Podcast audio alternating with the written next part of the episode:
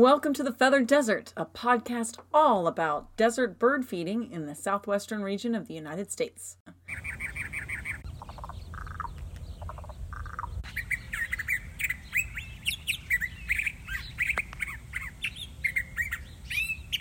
Welcome back to the Feathered Desert.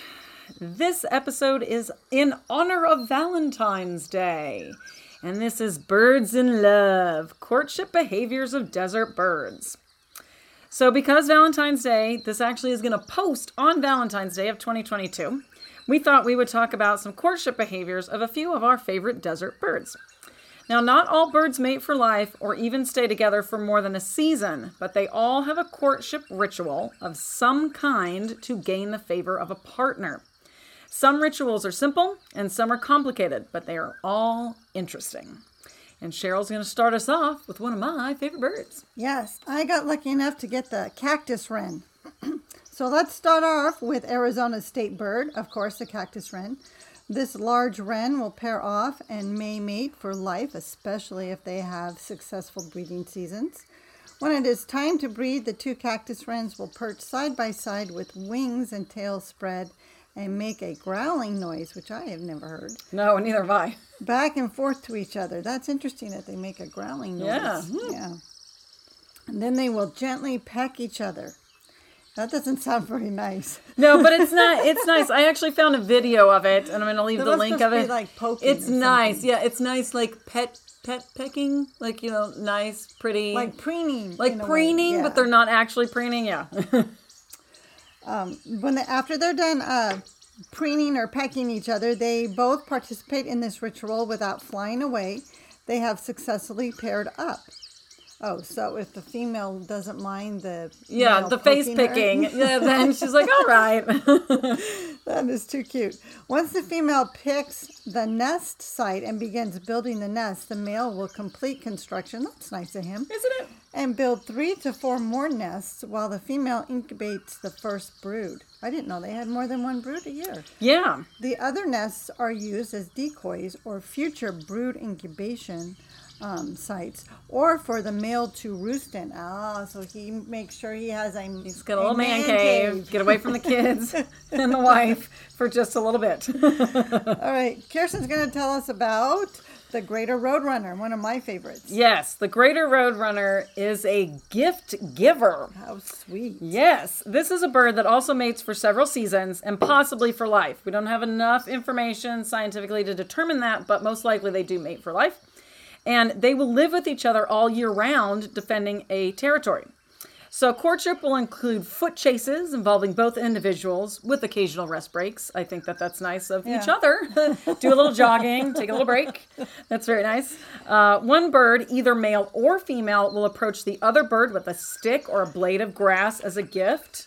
People, are you listening? Listening? Flowers, good for Valentine's Day. Yes. Uh, they will then drop it on the ground in front of their partner, or they will give it directly to them. Courtship displays do seem to vary per individual, and the male may actually perform other behaviors. So sometimes the male will hold his wings and tail up over his back and run away from the female while slowly lowering the wings. I'm assuming that makes him look really great. I don't know why he's running away, but He's showing his prowess. I guess he's showing his prowess. his athletic abilities. Um, the male may also wag his tail back and forth while slowly bowing. And uh, that's interesting. I've actually seen that one. Um, I worked with some uh, a greater roadrunner when I worked at uh, one of my the zoos that I worked at, and I actually saw that one, and it's very very interesting. You just kind of try not to laugh because they're being super serious, but it's an interesting behavior to see. So during mating, the male will offer a food item such as a mouse. Then he will leap on the female's back and they will both grasp the food item as they copulate. When they are finished, which is a matter of seconds, the male will circle his mate, bowing and cooing and flicking his tail. A pair of roadrunners will renew their bond every breeding season by repeating the courtship steps. That's pretty cool. It really is very cool, and I like it. They have a little uh, uh, date night every Yeah. year to renew their bonds. And there's a little ceremony involved. yeah, and a little food. You get a little yeah. food out of it. I mean, this is this is this is an all around excellent Valentine's date. All right, so I'm going to uh, share a little bit about the burrowing owl, and I love to watch these guys. They're so animated. These ground dwelling owls are all about impressing the ladies. Males will make a hoo hoo call from outside their burrows to attract a female, and when the female arrives, the male will make short flight displays by leaping into the air and hovering in front of the female for a few moments.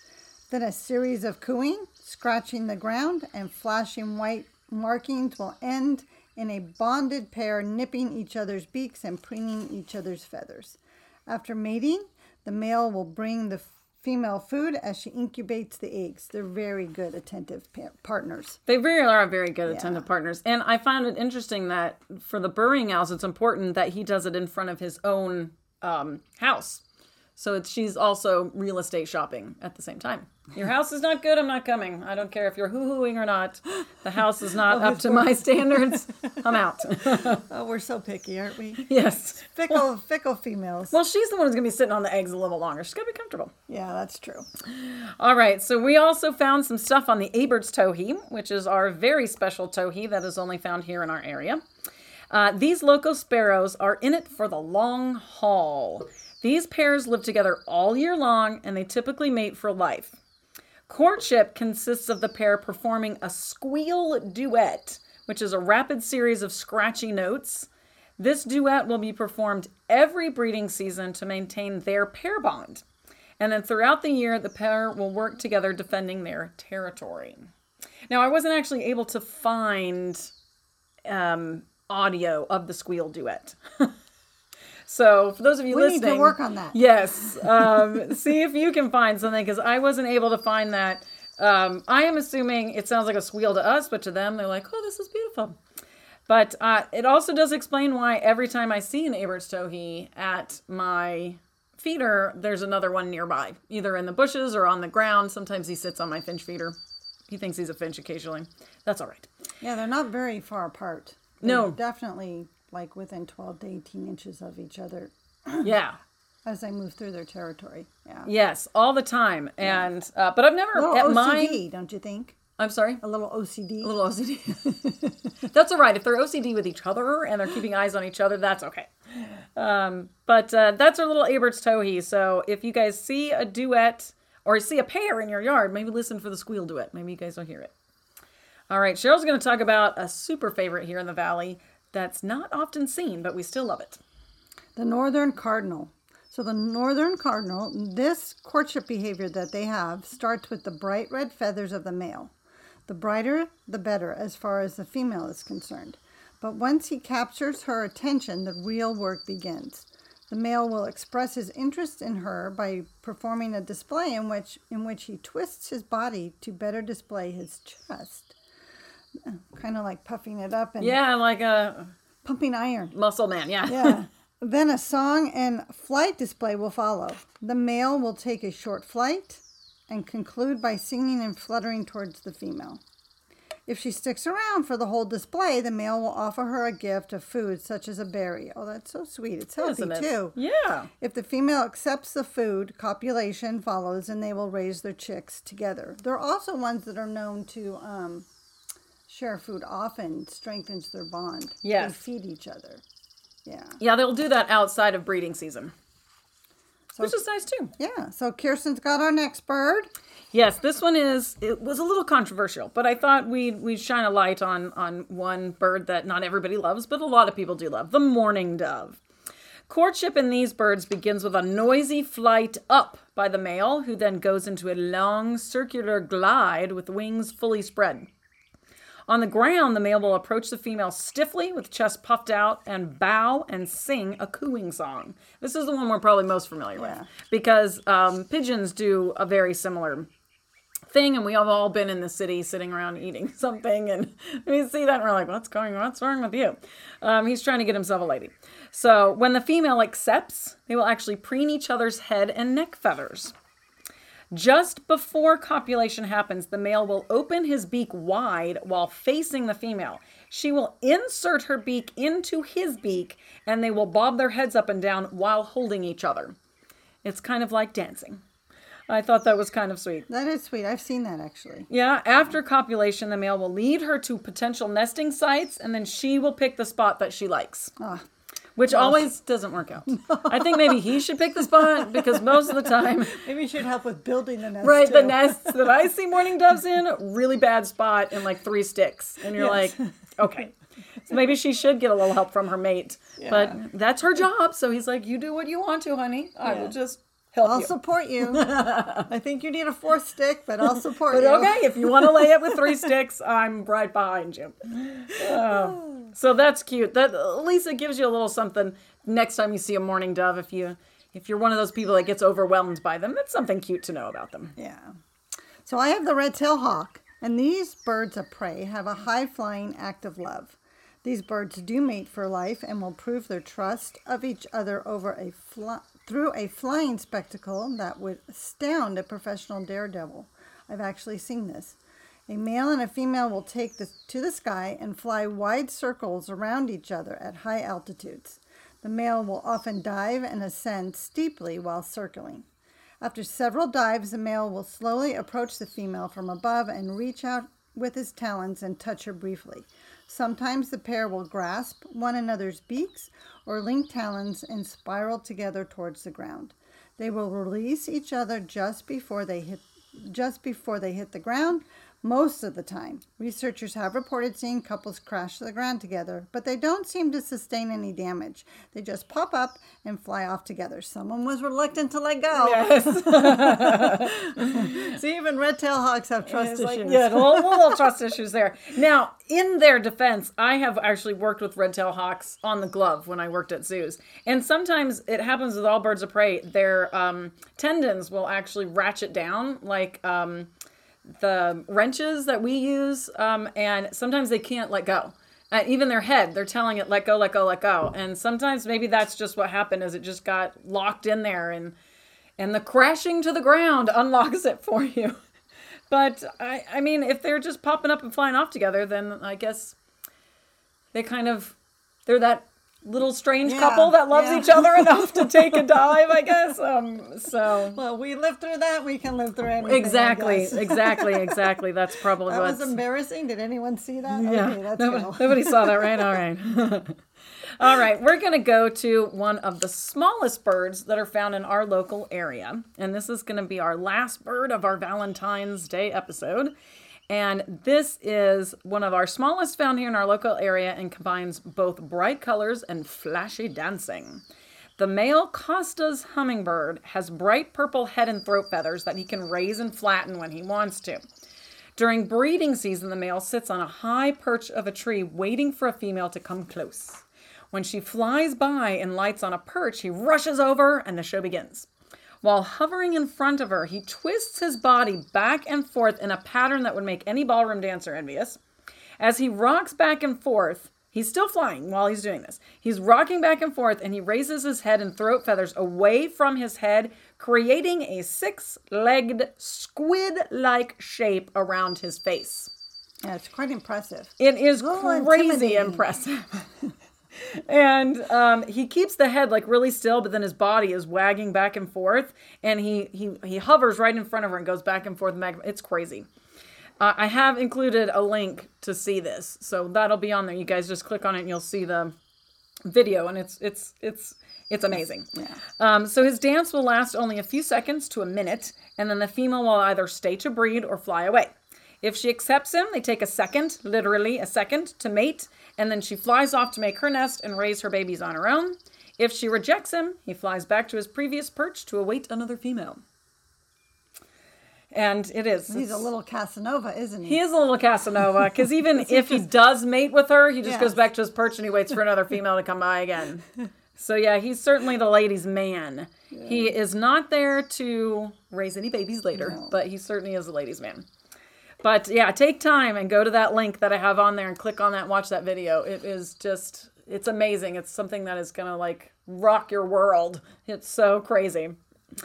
All right. So one of the things that I kind of asked when I did this was, why do birds have courtship rituals? Cheryl's going to tell us a little bit about that. Yes. So, a wild bird's life is all about making more birds, and a bird needs to have a way of determining who will make a good mate. They want to have the best success at raising the next generation. Over time, females have chosen the males that perform the courtship rituals we just talked about more often. The choices that females have made over generations have shaped the behaviors of the males. So it must be the female just deciding by these behaviors, they've decided who's the strongest or the better provider or whatever a bird is looking for in a mate. And so those behaviors have perpetuated. Right, exactly. There are, I kept it simple on this one because I really could have gotten deep and dirty into the scientific um, theories and hypotheses and stuff, but this is basically what's going on. And um, you saw some of them provide food. So to the female, that means you're going to be a good provider. You're going to help me survive. You're going to help our young survive. Um, with the cardinal, like that bright, bright color, if you're already a bright color before we're even involved, that means that you can provide for yourself. And with the burrowing owl, oh, you have your own territory, you have your own house. Oh, that means you're also a good provider. You can protect a territory. You, can take care of me. You can take care of me, exactly. So that's essentially what it is, um, doing layman's terms. But yeah, there's a whole bunch of scientific hypotheses that you can really get into to study something like that. But I just wanted to give the basics, easy explanation. Easy explanation. exactly. Yeah. Yeah, to something really complicated. To something that's really complicated that we as human beings still really don't understand. But um, this is kind of what we see. yeah. Yeah. And Kiersten has the plant spotlight. I do. Today we have flat top buckwheat. It's a very unfortunate name, but Yeah, that doesn't sound very it good. doesn't sound pretty. and uh, it doesn't sound, it, it's not buckwheat that you're going to eat. Uh, this is a shrub that is fast growing and evergreen. It is native to the southwestern United States, including Arizona. It grows to about one foot tall and two feet wide. It blooms from March to November, which I thought was fantastic. That's a really long blooming season. Yes. Uh, with a white or pale pink flower. It prefers full sun and well drained soil. Excellent, since we live in a desert. Yes. Uh, it will need only a little water once it's established, with some supplemental water during the real hot parts of the summer here in the valley. Yeah, if we don't get a lot of rain, huh? Yes. And once monsoon season happens and we actually get rain during a monsoon season, then you're good to go. Uh, its naturally rounded form is actually extremely useful for controlling soil erosion and ve- needs very little pruning. That's why I liked this one as well too, Oh, because yes. me, super lazy gardener, Yes. as you all know, um, I liked that it doesn't get too big. And um, for those of you who are doing more of a naturalistic landscape in your yard and you have some ravines or whatever, this would be a really nice one for that.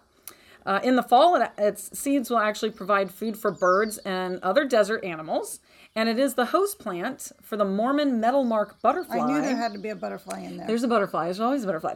Uh, the Mormon metalmark butterfly and the Acmon blue butterfly, and it is also great for native bees. So this one's kind of all around. And don't forget when you put host plants out for butterflies, those also help encourage your birds because they will eat some of those caterpillars. And this, the metalmark butterfly and the Acmon blue butterfly, are actually pretty small. They're little small, little little littles. Is kind of um, sometimes the blue is just called a little blue because they're very small. But the birds will know how to find their um, their caterpillars. And that's really great because something small like a little verdin needs really small little bugs to feed their young. And this is a great one for that.